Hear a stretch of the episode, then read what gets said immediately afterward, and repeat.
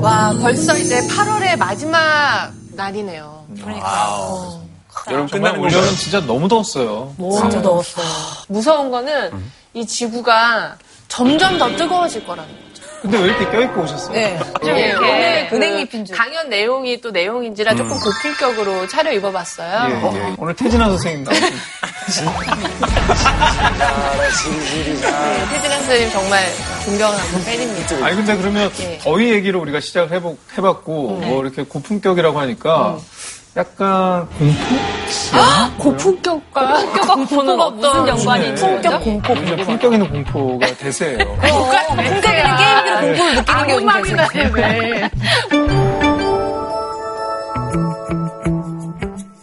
왜? 뭐 이게? 뭐 이게?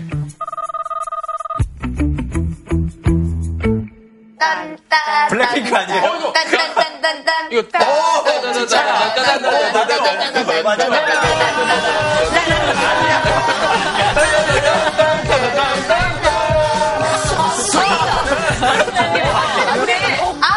따 딴따 딴따단. 어, 장에서 뭐 하는 것 같은데? 얌마 이거? 아닌가? 번호 모르지. 아닌데요? 네? 아닌데요? 아니었어. 골프강 아마도 선 이건 알지. 이거 약간 화장실에서 나오는 노래. 엘리베이터에서 나오거든. 이거 비행기에서 나온 노래 아니었어? 어, 모차르트. 아, 모차르트. 아, 와, 재밌다. 또 있나요 더? 그거 아니야? 딴딴따단, 그거는 바그너인데. 따라란, 따라란, 따딴. 어, 왈츠 같지 않아요? 뭔가 약간? 느낌이 짠짠, 짠짠. 그거는 저기 저 요한 요한 슈트라우스. 많이 하신다. 후가? 아, 어떻게 알아? 후가 디, 어, 어떻게 알아? 어떻게 알아? 후가 디, 어, 어떻게 알아? 아. 띠로리라고 써야지, 그러면. 아, my god. 아, 이거는 띠로리잖아요, 띠로리. 아, 이거는 띠로리인데. 띠로리로리로. 야, 정말 띠로리, 지금 BGM이랑 잘 어울린다, 이 띠로리. 상황이. 되게 쉬운 건데 못 맞췄다. 그럼 오늘 주제가 뭔가 클래식에 관련된 건가요? 문제 없다. 야, 큰일 났다. 왜요? 진짜 일도 모르거든. 아, 진짜로. 진짜 큰일. 또 가장 약한 분야이긴 근데? 나는 교양곡이 처음에 교양곡인 줄 알았어. 교양 있는 사람들이 듣는다 그래서. 그럴 텐데. 그럴 정도로 몰라. 교양곡, 뭐 사중주, 무슨 뭐, 뭐 막 있잖아. 맞아요. 다른 주제들도 그렇게 많이 알진 않았잖아요. 굳이 갑자기. 우리 다 많이 알진 않았잖아요. 배워가는 거죠. 사이다. 맞아. 아니, 배워가는 거죠. 오늘 한번 마음을, 마음을 열어보는 거죠, 오늘. 여기서. 네. 자, 뭐 저희가 차클 역사상 최초의 음악 강연이기도 하고 그래서 어, 굉장히 특별한 분을 또 모셨다고 합니다. 자, 오늘의 선생님 한번 모셔보도록 할까요? 선생님.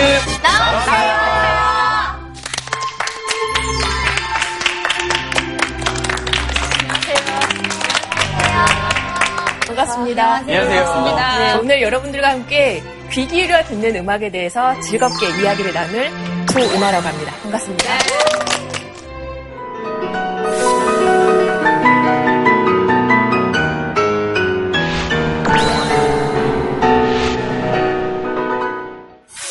저희가 오늘 굉장히 긴장을 많이 하고 있습니다. 저같이 정말 아무것도 클래식에 대해서 모르는 사람도 좀 재밌게 들을 수 있도록 오늘 좋은 강연 부탁드릴게요. 네, 어, 클래식 음악 지루하고 뭐 복잡하고 난해하고 어렵다는 생각을 많이 하시는데요. 네.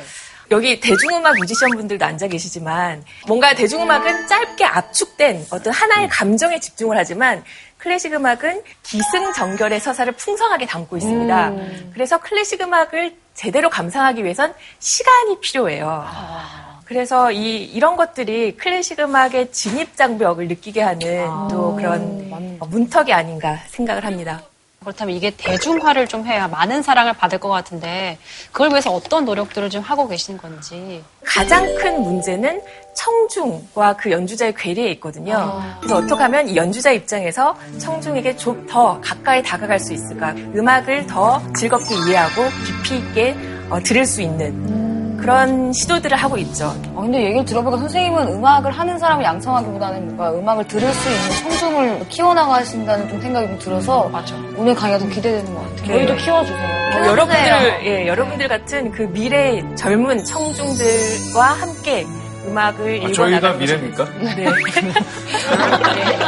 네, 노력해 보겠습니다. 네, 아니 네. 사실 클래식 음악이라는 게 굉장히 역사도 길고 방대하기 때문에 이거를 한 시간에 다루기는 참 너무 큰 양이라고 생각이 드는데 그럼 오늘 클래식의 어떤 주제에 관해 얘기를 나누게 되나요? 네, 오늘의 주제는 바로 이것입니다. 경청의 하모니 오케스트라. 네. 오케스트라. 네, 오케스트라는 음악 분야에서 인간 문명이 이룬 가장 훌륭한 그 업적이라고 할 수 있습니다. 개성이 각각 다른 악기들이 어떻게 하나의 조화로운 음악을 읽어가는지 오늘 그 오케스트라에 대해서 한번 같이 살펴보도록 하겠습니다. 훨씬 가깝게 느껴지죠. 클래식음은 그렇게 먼 곳에 있는 것은 아니다. 이게 이제 교향곡으로 자리를 잡게 됩니다. 바로 교향곡의 아버지라 불리는 하이든입니다. 어머니는 누구세요? 그 음악계 이렇게 만연한 아홉 수. 진짜 없네. 네.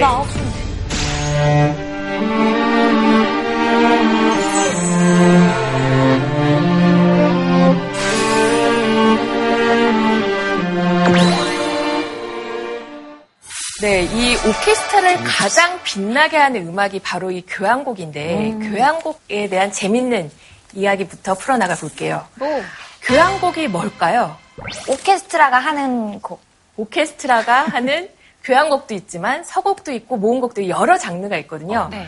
그 우리가 한번 실제 음악을 들어보고 얘기를 나눠볼게요. 두 음악을 들려드릴 텐데 이 음악의 뿌리가 클래식에 있습니다. 여러분 이제 잘 아시는 곡인데 이 원곡이 어떤 작곡가의 무슨 작품인지 혹시 알아맞추실 수 있다면 퀴즈입니까? 네, 자 한번 들어볼까요? 어, 이거 알아. 어, 무서워. 이 노래 원곡이 있다고요? 네, 이게 클래식 원곡이 아니라? 원곡이 있습니다. 오, 세상에. 저도 OST인 줄 알았어. 이게 원래 아기 상어 나오기 이거 전에 이게 이게 아, 맞춰야 돼요? 그죠? 아기 어, 아세요? 상어 뚜루루루. 그죠? 베토벤. 엘리제를 베토벤. 위하여. 아니, 아니, 아니. 베토벤 엘리제를 운명 베토벤 운명 운명 아니고요. 곡 아니에요? 베토벤은 아예 아니에요. 네, 베토벤 베토벤. 아. 아니에요. 아니에요? 바흐 바흐, 아니고 바흐. 후기나 말 하이든, 하이든. 그거 쇼팽, 쇼팽. 던진다, 진짜. 좀더 어, 뒤에? 최근 최근이요? 최근에? 한스진만. 베토벤보다는 최근 모차르트. 한수진, 한수진 뭐 좋지. 원곡 한번 들어볼까요? 궁금하다. 이거 실제로 제가 연주했었던 오케스트라예요. 어, 이런 것도 연주했었어요? 아, 이거 들어봤다. 아 이걸 첼로로 펴가지고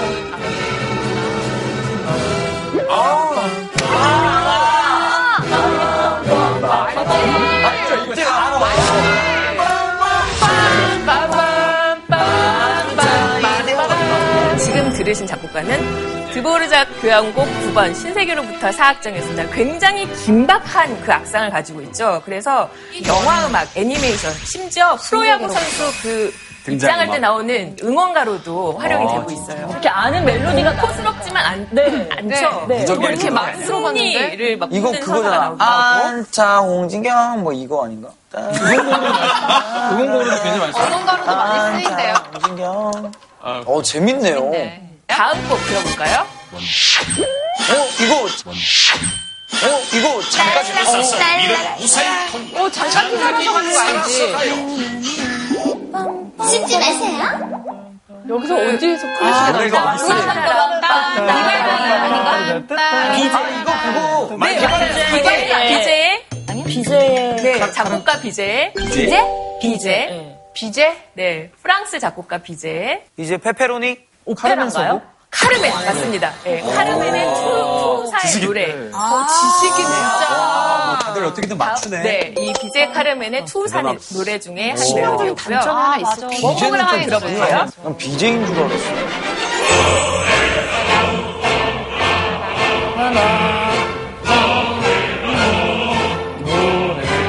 어, 그러니까 멋있다. 아까 캡슐들이 더 뭔가 세 보인다. 빨라. 아 저거 진짜 가서 보고 싶다. 야, 신기한 게 이게 모를 것 같다라도 노래 들으면 알아요. 이거. 아, 이거 들어봤어. 많이 들어봤어. 그러니까. 전 이름은 전혀 한 몰라. 분은 또 엄청 유명한 오페라니까. 누군지도 몰라. 훨씬 가깝게 느껴지죠. 네. 클래식은 들으면 그렇게. 먼 곳에 있는 것은 아니다. 근데 먼 우리가 진짜 아니다. 저게 어디서 들었길래 머리에 남아있지? 자, 지금 두 개의 곡을 들었는데 네. 어떻게 달랐나요? 하나는 가사가 있고 네. 하나는 가사가 없는. 네, 그래서 클래식 음악을 아주 큰 양갈래로 나눈다면 인간의 노래로 부르는 성악이 있고 또 악기로 연주하는 기악 음악이 있습니다. 아. 우리가 오늘 살펴볼 교향곡은 기악 음악에 속합니다. 성악보다 기악은요, 뭐 여러 장점을 갖고 있어요. 우선 음역이 제한적이지 않겠죠. 음역이 훨씬 넓고 그리고 가사에 얽매이지 않기 때문에 추상적인 표현, 자유로운 해석이 가능합니다. 열린 결말. 네, 열린 해석이 가능하죠. 기악 중에서도 교향곡에 대해서 이야기를 이어가 보겠습니다. 왜 이름이 교향이에요? 네, 그? 용어에 대한 얘기. 자, 교향곡은 심포니, 음악 용어로는 심포니라고 부르는데요. 심는 함께, 포네는 울린다, 함께 울린다라는 그리스 어원 안에서 출발합니다. 그래서 함께 울린다를 번역을 했더니 교향곡이 된 거죠. 선생님, 그런데 교향곡과 협주곡이 다른 거라고 알고 있는데 협주곡도 사실 함께 울린다는 뜻에 부합하는 것처럼 협주곡은 느껴지거든요. 독주자 솔리스트와 교향곡이 나와서 솔리스트와 관현악 두 음향체의 대립과 조화를 일으키는 그런 음악이에요. 또뭐 실내악, 사중주, 삼중주 이런 것들은 그두 명에서 아홉 명에 이르는 소규모 그룹이 합을 맞추는 앙상블이에요. 그리고 독주곡은 혼자 연주하죠. 그래서 뭐 연극에 비교하면 홀로 무대 오르는 모노 드라마와 같고 그리고 그 교향곡은 뭐 영화로 비유를 하자면 대형 물량과 인력이 이 투입되는 블록버스터 영화 같은 음. 뭐 이렇게 비유를 할 수 있겠죠. 착하는 그러면 그, 그, 협조에 가까운 거네요. 선생님이 그 솔리스트에 선생님 계시고 아, 우리가 딱 이제 있습니다. 아 그렇네. 그렇죠. 어 맞네. 네. 그럼 저희 제가 하프를 담당하겠습니다. 네. 비싸니까. 네. 3년 서울대만. 아는 척. 네, 그 교향곡의 역사에 대해서 한번 살펴볼게요. 교향곡은 처음에 기능 음악으로부터 시작을 했어요. 어떤 기능을 가지고 있었냐면 오페라 공연장에 가면은 이 오페라가 본격적으로 시작되기 전에 객석의 상황을 한번 상상해 볼까요? 어, 어떨 것 같으세요? 스마트폰하고 있고 머리 막 인사, 있고. 인사. 팝콘 어, 먹고 안녕하셨어요. 네, 드레스. 입고. 아, 오늘 옷 멋지시네요. 네. 청중들이 웅성웅성 소란스럽게 떠들기도 하고 자리도 옮겨 다니고 네, 이 소리를 이런 환경.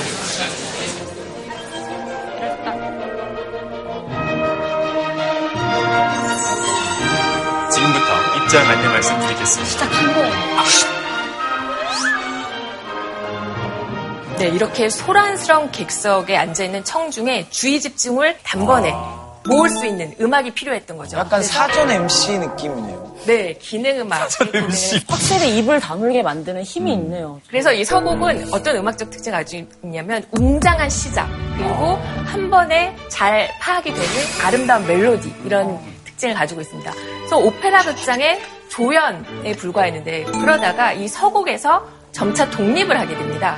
오케스트라 곡으로 그리고 길이가 여러 악장으로 늘어나게 되죠. 이게 이제 교향곡으로 자리를 잡게 됩니다.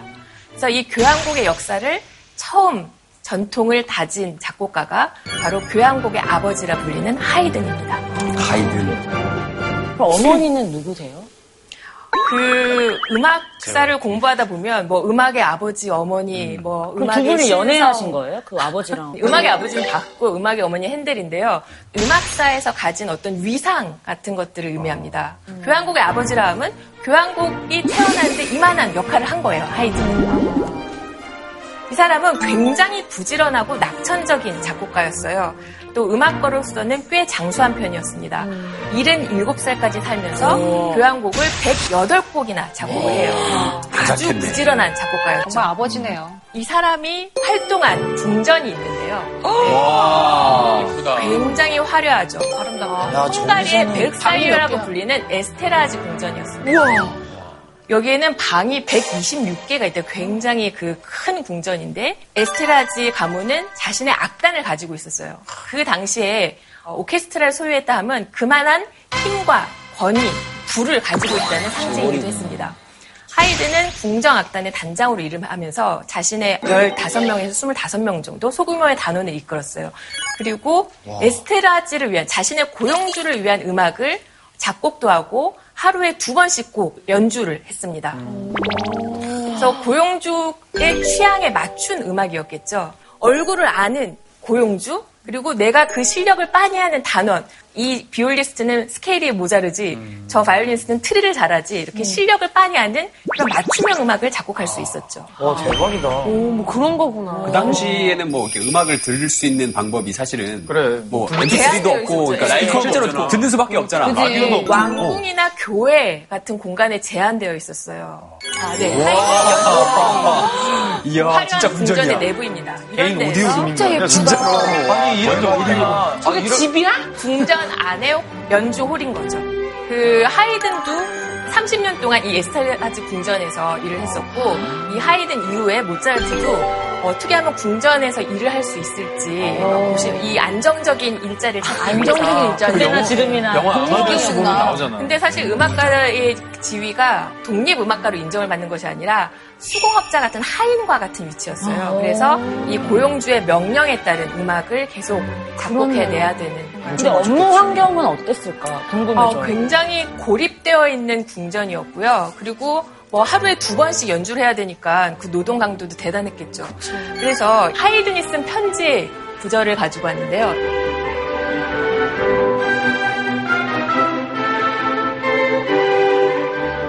그래서 실제 방해받는 일들이 없었기 때문에 아주 독창적인 실험들을 할 수 있었어요. 하이든이. 교향곡에 특이한 별명이 붙어 있어요. 뭐 교장 선생님, 철학자, 봄, 암탉. 휴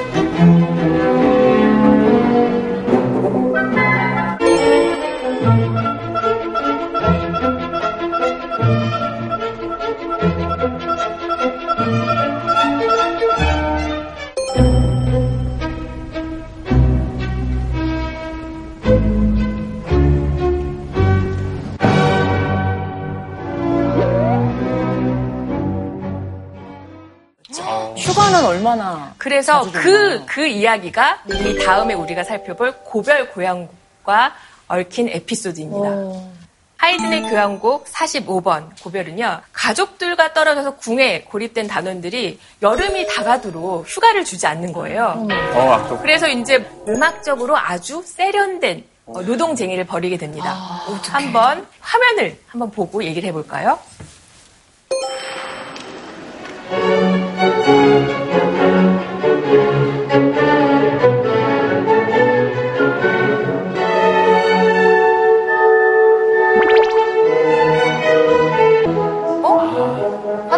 집에 건가? 갔는데 한 명씩 퇴장. 아, 인, 인사해. 아, 좀 귀엽다. 근데. 그러니까 이런 거를 좀 스토리를 알고 봐야 이해가 되지. 안 그러면 왜 이러나 이러고 트렁크 하나 갖고 왔으면 재밌었겠다. 되게 새로운 시도인 것 같아요, 이렇게.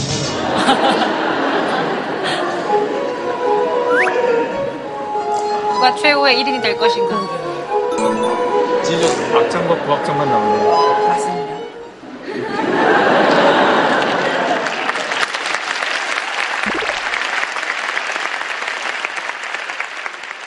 네, 네. 근데 되게 재밌고 귀엽긴 하네요. 근데 너무 파격적인 퍼포먼스 아니었습니까? 멀쩡히 여- 연주를 하다가 단원들이 하나씩 자기 악기를 들고 퇴장을 하는 거예요. 네. 근데 당시에는 하이든이 시위의 효과를 높이기 위해서 보면대 위에 촛불이 켜져 있었는데요. 그 촛불을 후 불고 나가는 퍼포먼스까지 지시를 했다고 해요. 근데- 그래서 이 교향곡이 촛불 교향곡이라고도 불립니다. 그래서 휴가를 받았나요? 그래서 에스테라지 귀족이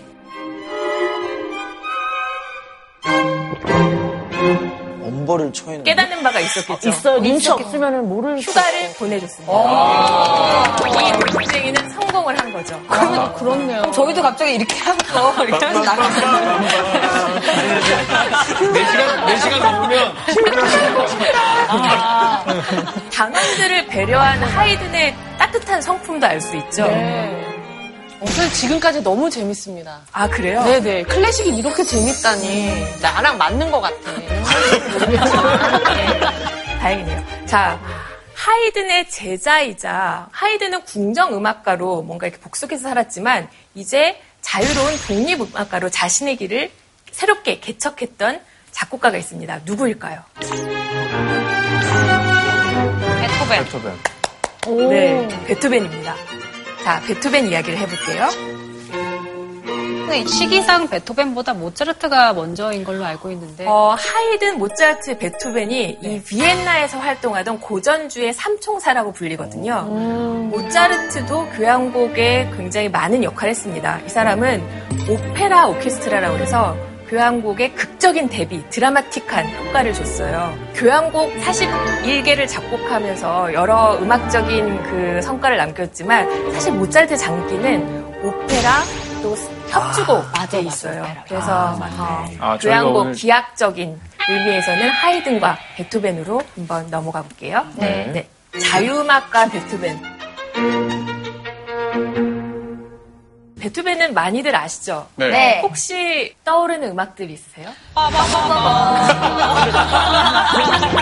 운명의 루크소리. 베토벤 교향곡 5번 운명입니다. 또 띠리리리리리리리리. 네, 엘리제를. 위하여. 이 베토벤은 하이든과 달리 안정적인 사회적인 지위를 이제 가질 수 있었어요. 왜냐하면 악보를 팔아서 생계 유지를 할 수 있었어요. 그리고 강력한 귀족 후원자들이 많았습니다. 이 사람은 뭐 음악의 신으로 추앙하는. 어, 그래서 후원자들이 원하는 음악을 쓰는 게 아니라 자신이 원하는 음악으로 이 승부를 받습니다. 그래서 자신 내면의 목소리를 더 중시한 그런 작곡가였어요. 자유로운 영혼. 굉장히 봐도 자기가 최고네.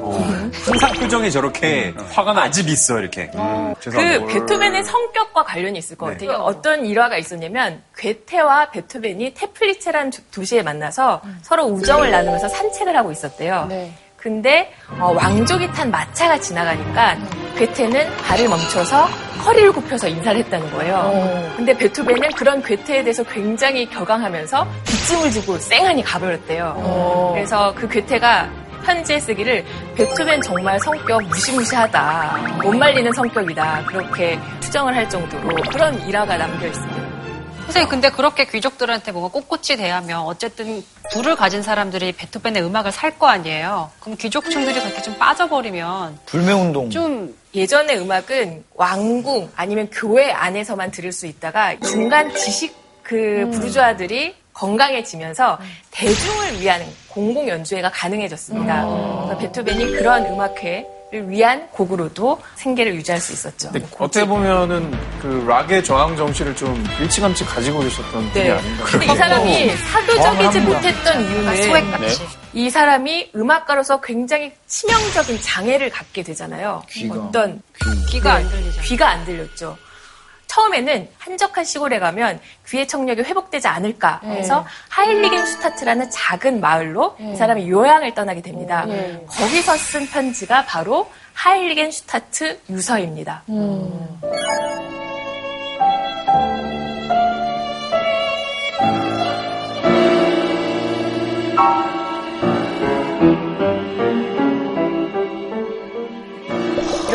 있습니다. 내면에 이미 악상들이 엄청 많이 있었나 보네. 멋있다. 불과 31살밖에, 어. 굉장히 절망적인 상황에서 하일겐 슈타트를 쓰고 난 바로 이듬해 작곡된 교향곡이 있어요. 혹시 아실까요? 왠지 운명인가? 운명 전에 영웅 영웅입니다. 영웅 맞아. 네. 베토벤 교향곡 3번 영웅입니다. 자, 이 교향곡 영웅은 절망과 좌절에 바닥에 맞박을 찔 정도로 그런 그 어두운 상황에서 작곡이 됐지만 악상은 전혀 달라요. 굉장히 호방하고 에너제틱해요. 한 사람이 한 음악가가 고통을 어떻게 극복을 하고 있는지 그런 것들을 여실히 증명하는 교향곡이기도 하죠. 한번 들어볼까요? 오.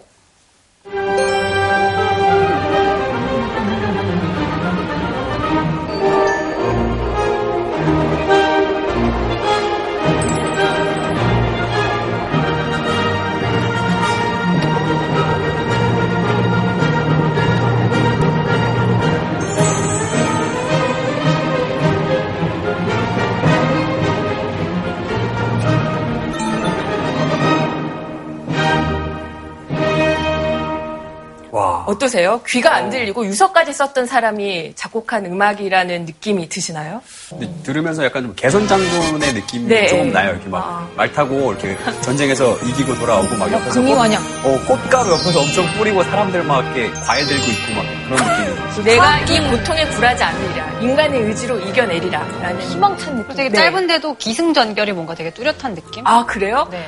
지금 들으신 분은 거의 뭐 30초에 불과한데 이 곡은 1시간에 걸립니다. 그래서 당시에 그 연주자들도 야, 이렇게 어렵고 긴 곡을 연주하는 게 가능해? 뭐 청중들도 이 곡을 다 듣느니 내가 입장료의 두 배를 내고 퇴장을 할래 뭐 그래서 이 어, 논란이 있었기도 했거든요. 초연 당시에는. 네. 왜 이렇게 한 시간짜리를 또 길게 썼을까요? 자신이 하고 싶은 말이 그만큼 많았던 거죠. 그래서 아까 들으셨던 하이든과 베토벤의 음악이 좀 느낌이 다르지 않았나요? 아까 그 고별 교향곡 전- 지금 전반적으로 사운드가 두텁고 크다는 느낌을. 네 교향곡의 규모도 오케스트라의 규모도 더 커져요. 네. 선생님, 궁금한 게요. 교향곡 1번, 2번, 3번, 4번 이렇게 번호가 있고 뒤에 제목이 있잖아요. 네. 번호를 먼저 매기고 나중에 제목을 지은 거예요? 아니면은 어쩌다 보니 그렇게 된 거예요? 그 번호는 작곡 시기에 따라서 붙이게 되고요. 일집, 보통 이집 이런 대개는. 거예요? 네, 그렇죠. 아. 발매순. 그리고 그 부제 같은 경우에는 작곡가가 직접 붙이는 경우도 있고 아니면 후대 사람들이 곡의 성격을 잘 나타낼 수 있는 특징적인 별명을 붙이기도 합니다. 그 하이든이 교향곡의 아버지라고 음악사에서 인정받듯이 베토벤은 악성, 음악의 성이다라고 그렇게 추앙을 받습니다. 베토벤 교향곡 아홉 개가 모두 불멸의 교향곡으로 인정받고 있는데요. 마지막 교향곡에서 베토벤이 전혀 다른 또 파격적인 시도를 하게 됩니다.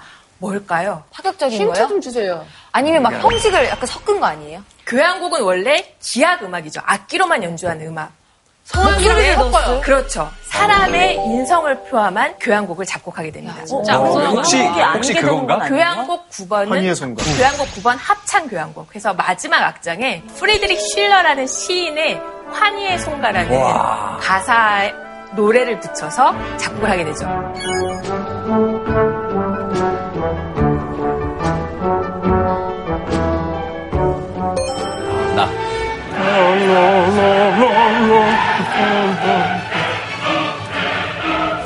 시킨다 모든 인간 형제된다 나아가라 형제여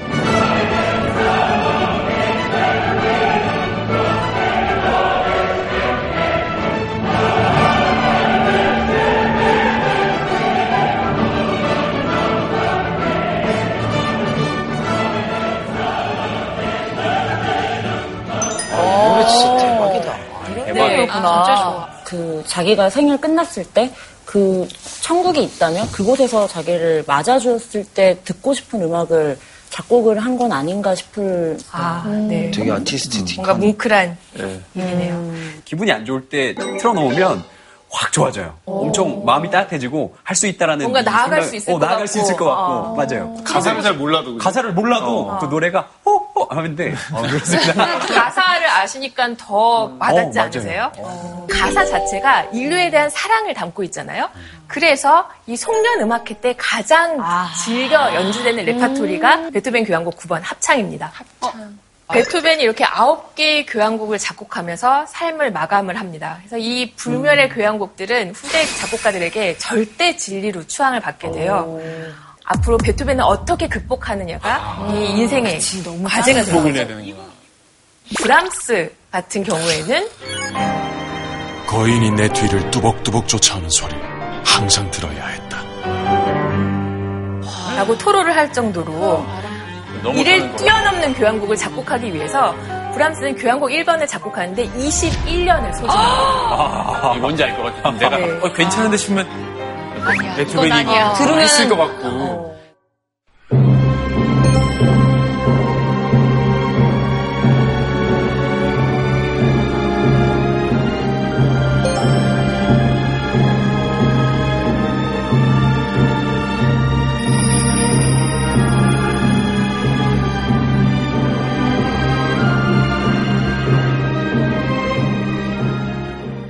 이 베토벤 9개의 교향곡이 후대 작곡가들에게 넘사벽, 뭐 징크스로 작용을 하게 돼요. 그래서 실제로 교향곡을 9번까지만 작곡하고 세상을 떠난 작곡가들이 이렇게 많습니다. 음악사에서 중요한 작곡가들이죠. 음악계에 이렇게 만연한 아홉 수, 이 9번 징크스로. 진짜 없네. 네. 나 아홉 수인데. 말러라는 작곡가에게는 또 이 아홉 수가 어떤 영향을 끼쳤는지 한번 같이 살펴볼게요. 네, 이 구스타프 말러는요. 빈 오페라 극장의 감독이었어요. 비엔나를 대표하는 음악적인 인물이었습니다. 근데 일생 동안 죽음에 대한 공포에 시달렸습니다. 어렸을 때 자기가 가장 아끼던 동생이 죽었어요. 그 병상에서 그 동생이 죽어가던 모습을 계속 목도해야 됐었고, 그리고 성인이 된 이후에는 또 사랑하던 딸이 세상을 떠나게 됩니다. 어린 딸이. 그래서 자신도 언제 죽을지 모른다는 그런 염세적인 강박에 시달렸던 거예요. 근데 이 작곡가가 9번 교향곡을 이제 쓸 차례가 됐어요. 그럼 뭔가 이. 네, 심상치 않은 어떤 그런. 심리적인 압박을 느꼈겠죠. 그치, 이제 내가 이제 이거 쓰면 나끝 아니야, 이거. 이제, 그렇죠. 이제 가는 네. 거 아니야, 이거. 어, 그래서 어, 이 9번 아홉 수를 비켜가기 위해서 네. 9번 자리에 F. 그 교향곡은 교향곡이지만 어, 성악과 융합한 대지의 노래라는 이름을 붙여서 출판하게 됩니다. 번호를 안 쓰고. 번호를 안 네, 써요. 번호를 붙이지 않고. 엘리베이터처럼. 네, 엘리베이터. 넘긴 거예요, 하나를. 대지의 노래를 작곡하고 난 이후에 심리적으로 뭔가 극복이 됐겠죠. 그래서 또 9번 교향곡을 작곡을 해요. 그 다음에 10번 교향곡을 작곡하다 스케치만 남겨놓고 심장 발작으로 세상을 떠나게 됩니다. 어, 그러면 9번의 저주에 걸린 거네요. 그래서 말러가 온전히 번호를 붙여서 완성한 교향곡은 9개. 어머머머, 진짜네. 베토벤이 와서 막 그러는 거 아니야? 귀신 돼가지고. 야, 너 10분만 뜨면 안 돼. 널 데리러 왔다. 네, 그래서 교향곡 9번은 그 작곡가들의 음악 인생을 완성하는, 완결하는 대작이라고 이해해 주셔도 좋겠습니다. 신기하다.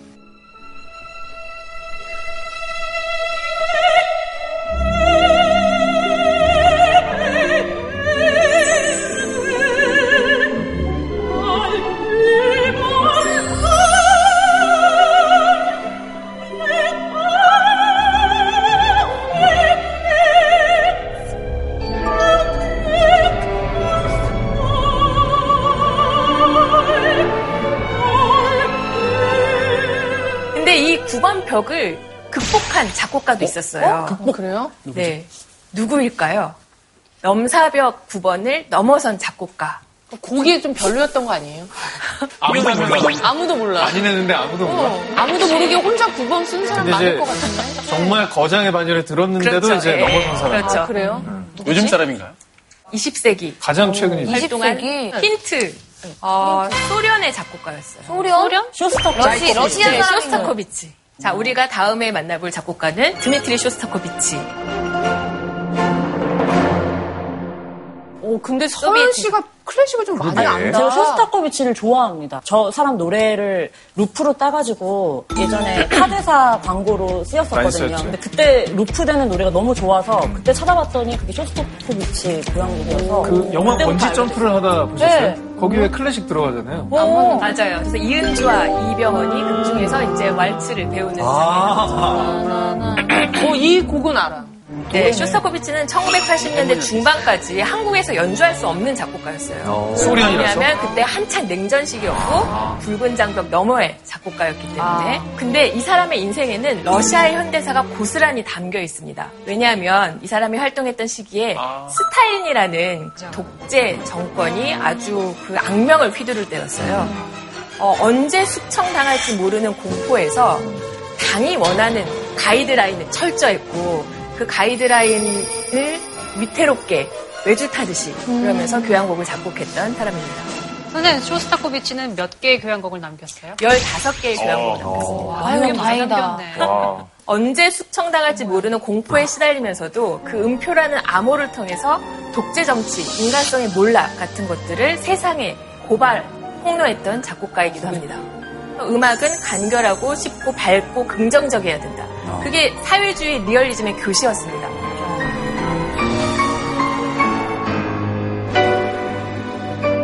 쇼스타코비치가 7번 교향곡 레닌그라드를 작곡하게 되는데요. 이 교향곡은 공산당으로부터 환대를 받았던 음악입니다. 2차 세계대전이 한창 계속되던 시기에 독소전쟁이라고 들어보셨나요? 독소전쟁. 독일, 소련. 독일과 소련이 싸웠죠. 근데 어떤 도시에서 가장 가혹한 도시전이 벌어졌죠? 레닌그라드. 레닌그라드. 네, 페테르부르크. 그 300일 동안 포위되고 뭐 전기, 식량, 약품 이런 거 다 단절되고 300만 명의 사상자가 일어났대요. 그때 쇼스타코비치도 레닌그라드에 있었어요. 그리고 전쟁에 직접 참전을 합니다. 소방수로 참전해요. 저기 보시면 소방대원 어머, 어머. 이 모습이. 보이죠. 세상에. 네, 그래서 전쟁의 포성이 울려 퍼지는 그 참혹한 한가운데에서 이 교향곡 7번 레닌그라드를 작곡을 했던 거예요. 초연 때 이 음악가들을 다 전쟁에 뿔뿔이 죽고 아니면 그 군대에 지금 참전을 하고 있고 그래서 편성을 다 채우지 못한 채로 초연을 했다고 합니다. 그 이 곡에는 뭐 적군의 침공, 전쟁의 참상, 어떤 폭력적인 강박 같은 것들을 그리고 있는데요. 한번 들어볼까요? 네. 어디? 원곡입니다. 어?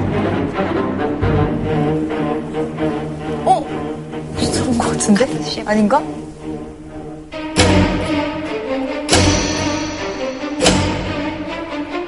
이거 자꾸 때리는데? 전쟁 같아. 뭐가 쫓아오는 것 같아. 진짜. 어, 약간 좀 무섭다.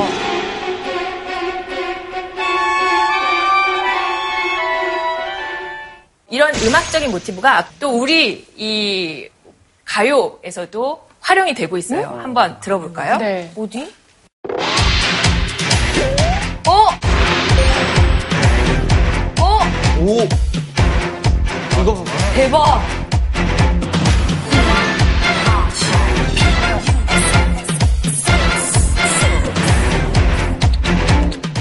부하거리였어요, 지금? 네. 이런 식스센스? 아, 진짜? 이거 뭐지? 부하거리였네. 원곡의 느낌이 어떠셨어요? 그리고 이 변형된 느낌은 또 어떻게 다르게 전달이 되나요? 제 귀에는 큰 변형은 없는 것 같아요. 어. 악기만 좀 달라졌을 뿐, 그냥 그 세련됨은 계속 유지가 되고 있는 듯한 생각이 들거든요. 약간 항공기 소음 같은 것도 느껴지고 뭐 채찍질 같은 네. 느낌도 느껴져서 되게 잘 표현이 됐었을 것 같아요. 그 당시에. 네, 폭력적이고도 뭔가 권위적인 그런 악상이 이렇게 현대적으로도 변용되고 응용될 수 있다는 걸 우리가 알 수 있었습니다. 공산당은 교향곡 7번이 발표됐을 때 위대한 애국 처- 전쟁에 대한 인민의 창가다 하면서 굉장히 환대를 했습니다. 그런데 쇼스타코비치는 자기의 속내를 어떻게 토로를 했냐면 그 곡은 스탈린이 이미 파괴해 놓았고 히틀러는 그냥 마무리만 하면 되었던 레닌그라드에 관한 음악이다. 히틀러의 참상만을 알린 것이 아니라 히틀러가 침공하기 이전에 이미 스탈린에 의해서 이미 철저하게 파괴되었던 레닌그라드를 기리고 있다고 얘기를 하고 있죠. 기악 음악은 가사가 없잖아요. 네. 그래서 공산당 그렇게 공산당이 협조하는 음악으로 받아들였더라도 작곡가 자신의 창작 의지는 전혀 다른 네. 의도를 가질 수 있었다는 걸 알 수 있죠. 해석이 완전히 다 네. 그냥 자기 그 듣는 사람에 따라 다 달라질 수 있는 네. 것 같아요. 그리고 이제 쇼스타코비치의 교향곡 9번 을 작곡하게 될 또 시기가 왔는데요. 이때 쇼스타코비치는 정말 용기 있는 결단을 내립니다. 약간 그거 아니야? 에이씨, 어제 구버님을 죽는다는데 이왕 죽을 거. 뭐, 다 숨겨놓고, 비밀이랑 비밀 다 숨겨놓고, diss곡으로 차를 하고. 디스 비슷합니다. 아, 가깝습니다. 그 쇼스타코비치가 9번 교향곡을 작곡할 시기는 마침 2차 세계대전이 이 끝난 1945년이었어요. 인민의 승리를 찬양하는 전승 교향곡을 기대를 했었습니다. 그런데 막상 초연에 가서 들었을 때 이 공산당 지도자들은 경악을 하게 되죠. 그러면 여러분들이 공산당의 당원이라고 생각을 하고 네. 이 곡을 한번 들어주세요. 뭐 내래 들어보겠어? 가사는 없는 거죠? 가사는 없습니다.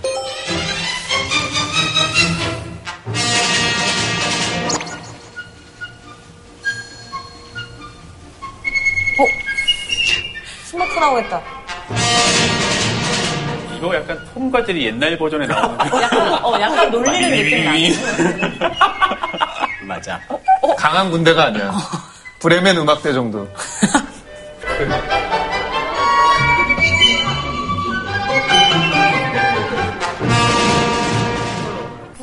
군대가 뭔가 이렇게 뛰어갈 것 같아요. 이렇게. 맞아, 귀여워. 귀여워. 진짜 그런 느낌이야. 이런 곡이 들렸어요. 느낌이 어떠셨을 것 같아요? 나를 되게 약하게 만들어 보이는. 이게 걸리버 연기에 나오는 소인국 군대가 싹 오는 기분이에요. 조롱하는 느낌이 확실히 있어요. 네. 짧게 들렸, 들었지만 전곡을 감상하시면 훨씬 더 적나래요. 이 높은 음역을 연주하는 악기가 빰빰 빠람 그러다 트럼본이라는 악기가 대놓고 빈정을 따랑 머리. 자, 우선. 쇼스타코비치의 고백을 한번 보실게요. 사람들은 내게 팡파르와 찬가를 원했다. 그러나 난 스탈린을 예찬하는 음악을 쓸 수 없었다. 교향곡 9번을 쓸 때 그 사실을 깨달았다. 당연히 스탈린은 분노했겠죠. 네. 그래서 다시 이 쇼스타코비치가 인민의 적으로 예술가로서 누렸던 특권들을 다 제한받게 되고요. 이 곡 당연히 연주 금지가 됩니다.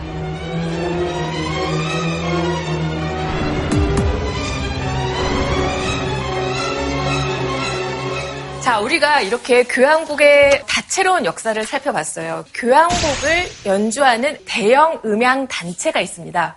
교향곡을 연주하는 오케스트라에 대한 얘기를 우리가 2부에 이어서 살펴볼 텐데요. 오늘은 특별히 오케스트라 단원분들을 우리 스튜디오에 초청을 했습니다. 개성이 각기 다른 악기들이 하나의 조화로운 음악을 어떻게 융화시키는지 우리가 직접 귀로 경험을 해보겠습니다. 와, 대박이다.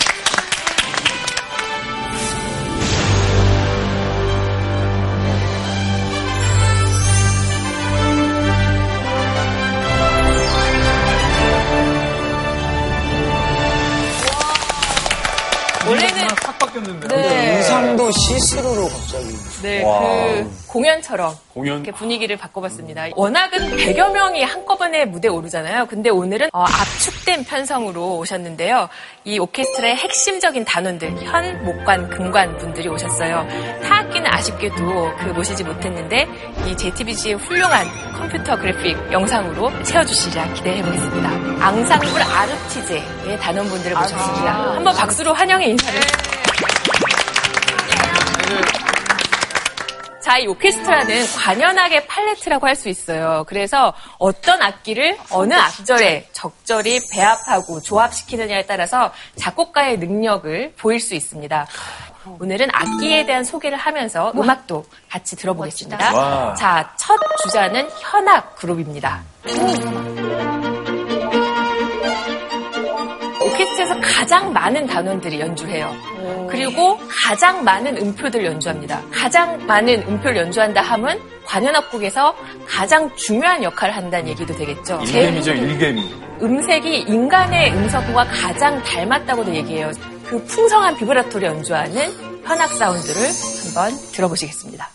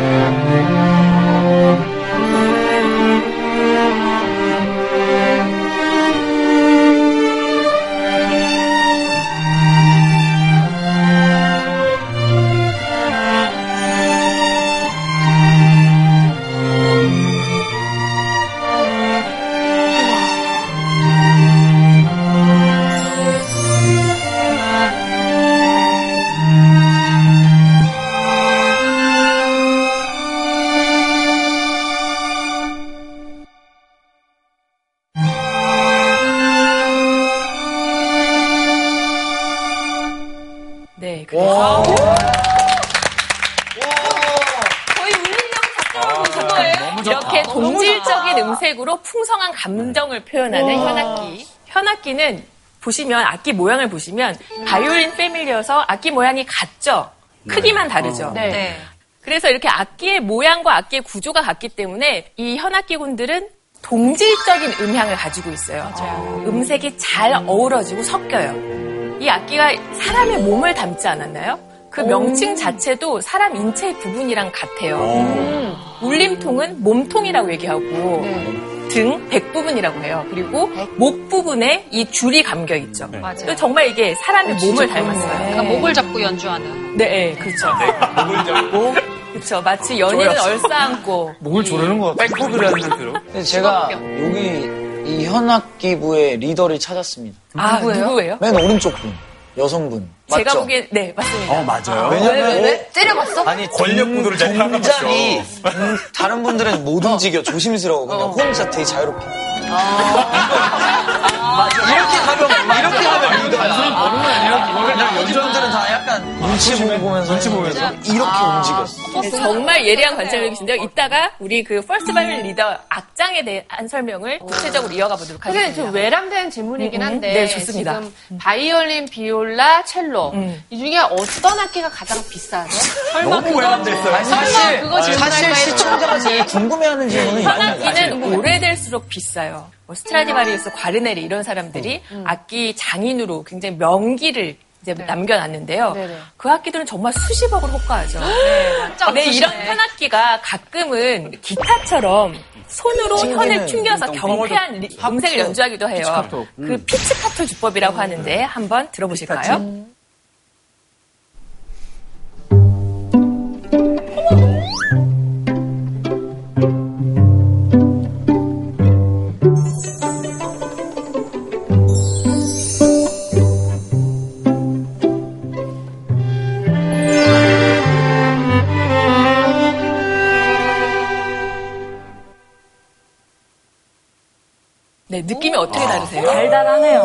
약간. 유튜브, 유튜브 아기 동영상 약간 백그라운드에 있을 것 같은. 아하. 되게 귀엽다, 귀여워. 부드럽고 아기자기한 또 음색이 있네요. 네. 자, 이제 반악기 가족들을 만나볼까요? 네?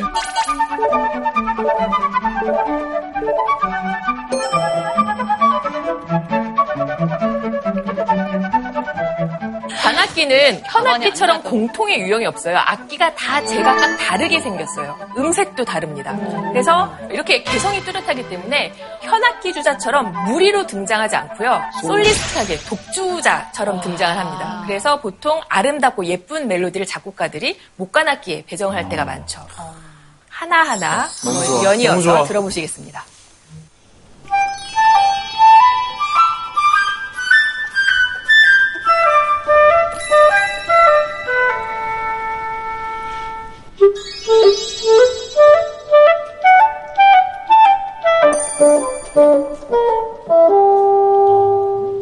이 음색이 달리 들리시나요? 네.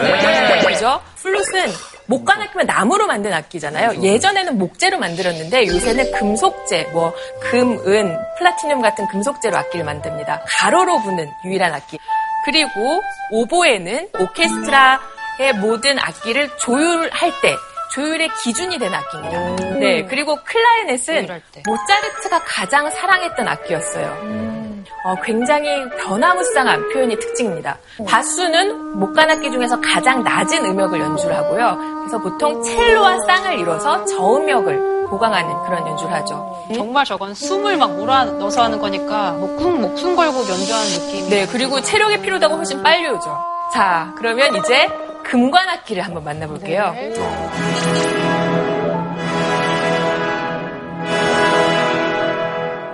진짜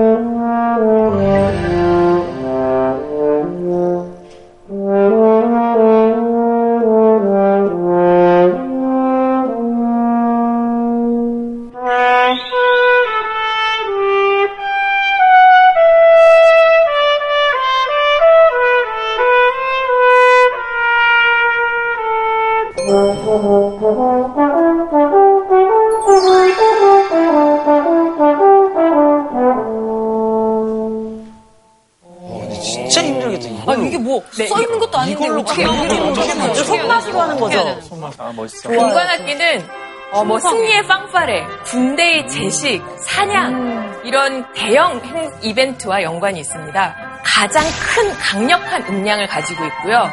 그래서 적재적소에 등장해야 합니다. 임팩트. 악보를 보면 숫자가 써 있습니다. 뭐 34, 57, 57마디 동안 기다려라, 그리고 등장해라. 근데 그 여러분 뭐 이렇게 질문을 던지실 때 그런 스트레스를 받지 않나요? 뭔가 이렇게 어, 내가 정확한 타이밍에 치고 들어가야 되는데 음. 아, 긴장하지 완전 제 않으세요? 얘기인데요. 네. 제가 거의 대부분의 시간을 침묵하고 있다가 이럴, 이럴 때 제가 이렇게 용기를 내서 얘기를 하는데 그럴 때 더 긴장되고 말도 안 나와요. 아, 시간 타이밍 좋았어요. 아, 지금 괜찮아요? 그 타이밍이야. 57마디 다시 시작하시죠. 네. 어, 좋았다. 20 분 뒤에. 20분 뒤에 저희 동료가 뭐라고 했냐면 그 자기 부분이 다가올 때 목구멍 밖으로 심장이 나올 것 같은 그런 긴장을 느끼어요. 왜냐하면 현악기 같은 경우에는 무리로 움직이잖아요. 60명. 실수가 드러나지 않지만 싱크만 솔리스틱하게 등장하는 악기들은 음량이 또 좀 커요. 대번의 티가 나거든요. 그러면 그 한곡의 구조를 무너뜨리게 되죠. 굉장한 거죠. 사람이 참 나쁜 게 오케이 실수 하나 보자.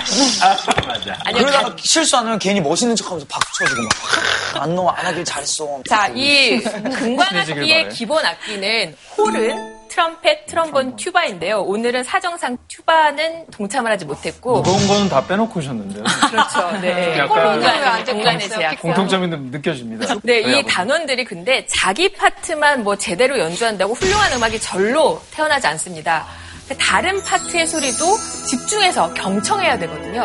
그래서 이렇게 뚜렷한 개성을 드러내면서도 어떻게 하나의 조화로운 음악을 이뤄내는지 오늘 깜짝 선물로 굉장히 특별한 곡을 준비했어요. 오! 그 차이나는 클래스여서 기도할 수 있는 아주 깜찍한 도전인데요. 네. 한번 즐겁게 감상해 주시기 바랍니다. 이 곡이 뭘까요?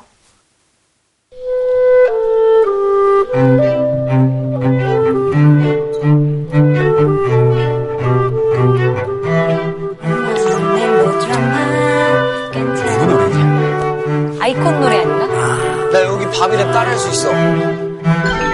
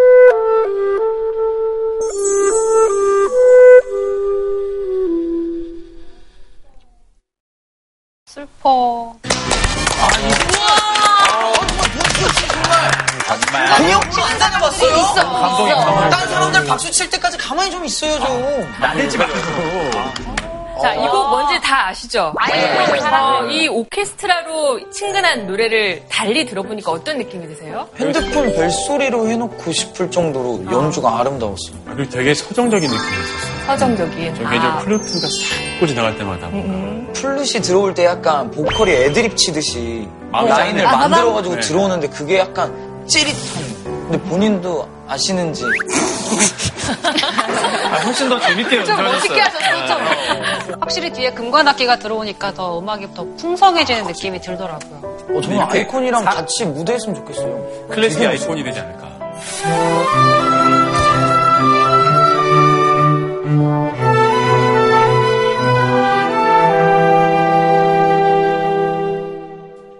오케스트라의 구성원 중에 또 중요한 누군가가 아직 등장하지 않았습니다. 어, 누가 지휘자. 지휘자. 지휘자. 이. 지휘자는요, 굉장히 중요한 직책이에요. 그 오케스트라를 실질적으로 이끄는 리더고, 복잡한 음악 텍스처에서 누가 주선율이고, 누가 주인공이고, 조연이고, 엑스트라인지, 그런 것들을 다 입체적으로 구조를 일으키는 사람이 지휘자입니다. 저는 이제 합창단을 했었는데요. 그때 이제 물론 이제 파트별로 연습을 열심히 다 해놓고 악보도 다 외우지만 그날 이제 지휘해준 선생님이 어떻게 해주시냐에 따라서 또 앙상블이 다르게 나오잖아요. 맞아요. 그래서 지휘자 역할이 굉장히 중요하다는 그럼요. 생각이 그. 지휘자의 해석에 따라서 어떻게 음악이 달리 들리는지 우리가 음악을 한번 같이 오. 들어보고 네네. 어, 얘기를 이어가 보겠습니다. 베토벤 교향곡 운명 그 첫 머리 따다다담 빠바바밤 딱 네 마디를 서로 다른 네개 연주로 편집을 해왔는데요. 그래서 어떻게 달리 들리는지 한번 해볼까요? 세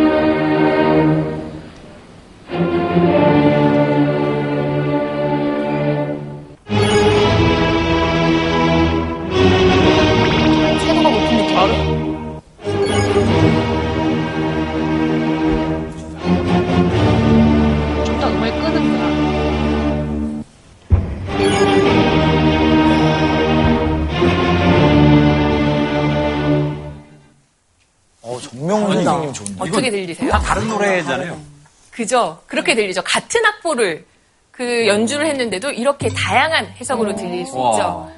지휘자의 음악적 결정권에 따라서 어, 각양각색의 해석이 가능합니다. 그럼 지휘자님은 모든 악기를 어느 정도 연주할 줄도 아셔야겠네요. 어, 실제 연주하지는 못하더라도 그 악기의 특성, 장점, 단점 같은 것들은 알고 있어야 되죠. 지휘자가 가장 음악의 최종 결정권을 가지고 있고, 어. 그리고 악장은 오케스트라 단원들 전체를 대표하는 직책이에요. 그래서 지휘자와 단원 사이에 분쟁이 일어났을 때 그 갈등을 중재하기도 하고. 저도. 오케스트라 단원으로 활동 음. 적- 적이 있는데 제일 스트레스가 많은 분이 이제 악장 분이더라고요. 보통 그 지휘자님의 괴팍한 성격을 네, 다 이렇게 받아주고. 받아주시고 또 단원들한테 또잘 전달도 하고. 네. 아, 저희 오케스트라 회식을 하면 악장- 제일 술을 많이 드세요, 악장님. 스트레스 많으십니까, 악장님? 아니에요. 다 없다고 하죠. 여기. 선생님, 그, 뭐, 현악기 같은 경우는 계속 하잖아요. 그리고 뭐 타악기 같은 경우는 뒤로 빠질 때 갑자기 두두두두두 네. 빠지잖아요. 그러면은 이 노동 시간이 다르잖아요. 페이는 어떻게 됩니까? 그러면은 이 노동 시간이 다르잖아요. 페이는 어떻게 됩니까? 그래서 관련 아주 흥미로운 영상을 가져왔는데요. 네. 우선 영상을 감상하시고 얘기를 이어가 볼게요. 어, 네네. 이제 연봉 얘기하나요? 예.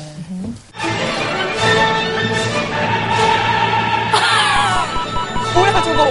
어, 많이 올랐네. 10원인데. 돈을 받는 방법? 오빠 또 손가락 하나당 천 원인 거죠.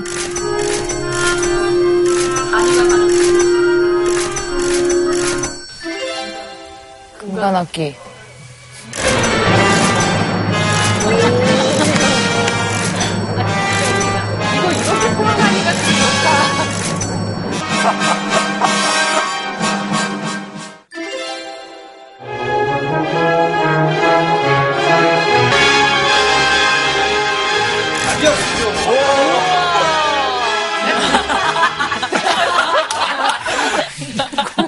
그 원래 오케스트라에서는 음표를 많이 연주한다고 해서 연봉이 높지 않습니다.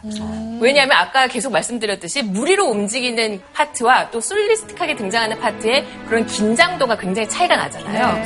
악장, 수석, 차석, 평단원 사이의 급여의 차이는 있어도 아, 등장하는 음- 이 횟수, 음표의 개수에 따라서 연봉이 나뉘진 않습니다. 네, 오늘 시대 정신을 담은 교향곡 그리고 음악의 사회적 생명체로서의 오케스트라에 대해서 이야기를 나눠봤는데요. 자, 오늘 이 오케스트라 연주에서 가장 중요한 요소는 뭐라고 생각하세요? 바로 귀 기울여 듣는 경청입니다. 여러 성부가 활약하는 대형 음향 집단이지만 주선율이라는 강자의 주장뿐만 아니라 약자의 침묵까지도 존중하는 미덕을 가지고 있습니다. 그래서 이 공동체 정신과 사람과 사람 사이의 유대를 우리가 오케스트라라는 대형 음향 집단을 통해서 바라볼 수 있거든요.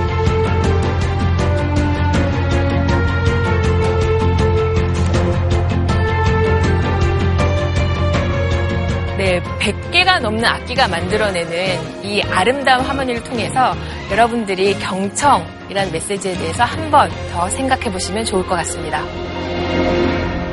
오늘 낯설고 지루한 클래식 음악이라는 선입견도 있었고 어떠셨어요? 제가 이거 수업 처음에 진짜 걱정했거든요. 선생님 오시기 전에 얘들아 나 어떡하니 나 진짜 클래식의 클자도 모르는데 어떡하지 이거를 했는데 하나하나 뮤지션들의 그 스토리와 그 뒷이야기를 이렇게 들어가면서 들으니까 너무 재밌었어요. 그리고 이렇게 직접 또 오케스트라 분들의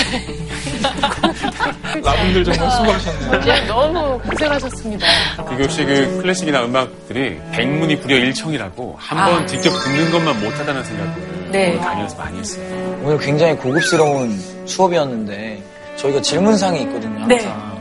과연 어떤 고급스러운 상을 주실지 기대됩니다. 네, 그래서 오늘 이렇게 이왕 오케스트라와 교향곡을 만났으니 오케스트라 공연에 직접 가셔서 그 초대권? 생생히 살아있는 청각적인 경험을 느끼셨으면 좋겠어요. 초대권이에요? 네. 3월 30일 서울시향의 오케스트라 공연 그 허를 찌르는 질문으로 저에게 신선한 자극을 주신 또 같은 뮤지션 덕원님께 공연 드리겠습니다.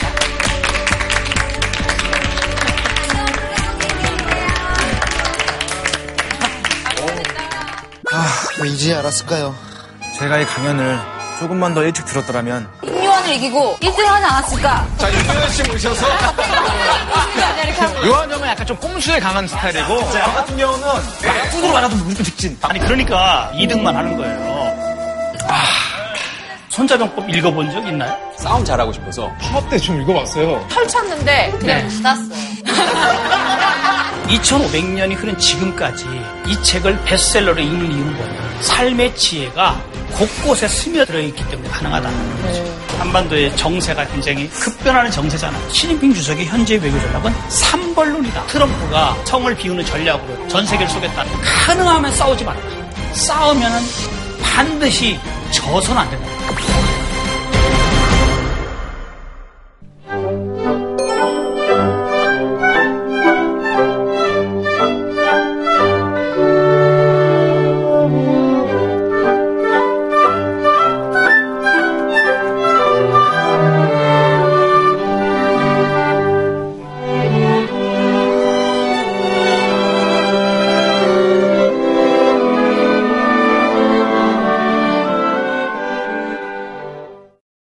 TBC